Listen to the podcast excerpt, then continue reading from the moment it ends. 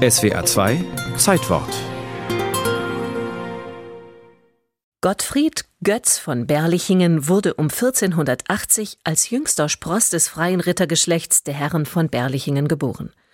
Von Anfang an war er ein unruhiger Geist, den es eher zu Pferd und Waffen als in die Schule zog. In seinen Lebenserinnerungen notierte er später Ich hab wohl von meinem Vater und Mutter selig vielmal gehört, dass ich ein wunderbarlicher junger Knab gewesen und mich dermaßen in meiner Kindheit erzeigt, dass daraus angenommen, dass ich zu einem Kriegsmann oder Reitersmann geraten würde. Seine Handschrift ist eine ganz fürchterliche.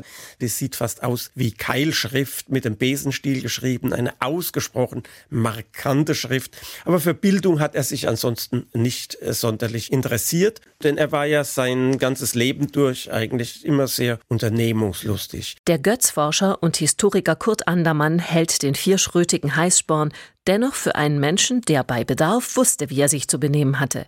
Denn Manieren und das Ritterhandwerk lernte Götz zunächst als Knappe bei seinem gebildeten Onkel Konrad von Berlichingen. Mit ihm ritt er schon 1495 als 15-Jähriger zum Kaiserlichen Reichstag nach Worms. Pro Tag eine Strecke von etwa 60 bis 70 Kilometer.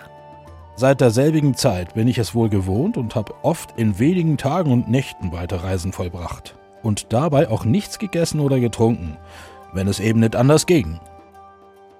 Nachdem Götz als junger Ritter im Dienste des Markgrafen von Ansbach seine rechte Hand verliert, macht er sich selbstständig als professioneller Fehdeführer und lässt sich von wechselnden Herrschaften engagieren.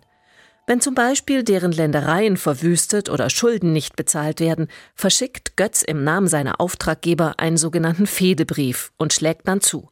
Blitzschnell und nach dem geltenden Federecht auch gesetzeskonform. Im Mittelalter gab es genauso Recht wie heute, nur sah das ganz anders aus. Das große Problem war, dass man, wenn man vor einem der vielen weltlichen oder geistlichen Gerichte im Mittelalter Recht zugesprochen bekommen hat, dass es schwierig war, das durchzusetzen.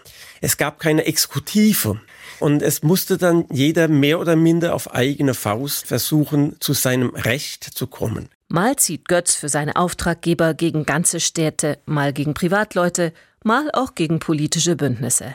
Sein Leistungskatalog reicht von Prügeleien bis zu generalstabsmäßig organisierten Überfällen.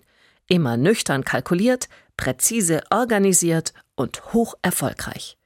Für Götz, der prozentual an der Beute beteiligt ist, ein lukratives Geschäft. Der war nicht nur ein sogenannter, ich setze das ausdrücklich in Anführungsstriche, ein sogenannter Raubritter, der war ein sehr erfolgreicher Finanzmakler. Vom Raufen und Plündern kann Götz nicht genug kriegen. Irgendwann erscheinen die Gründe für seine Vergeltungsschläge allerdings immer fadenscheiniger.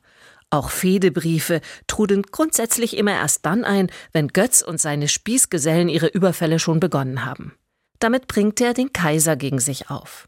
Am 5. Juli 1512 spricht Maximilian I. die Reichsacht gegen Götz aus und erklärt ihn damit für rechtlos und vogelfrei. Doch Götz macht weiter wie gehabt. In einer Fehde gegen die Stadt Mainz brüllt er dem mainzischen Amtmann in Krautheim zu, er könne ihn mal hinten lecken. Im Jahr 1516 entführt er einen der angesehensten Adelsherren seiner Region und erpresst 8.500 Gulden Lösegeld, was heute ungefähr zweieinhalb Millionen Euro wären. Das geht so lange, bis Götz im Gefängnis schwören muss, nie wieder eine Nacht außerhalb seiner Burg zu verbringen. Götz von Berlichingen zieht sich resigniert zurück und verlegt sich statt aufs Raufen aufs Schnapsbrennen.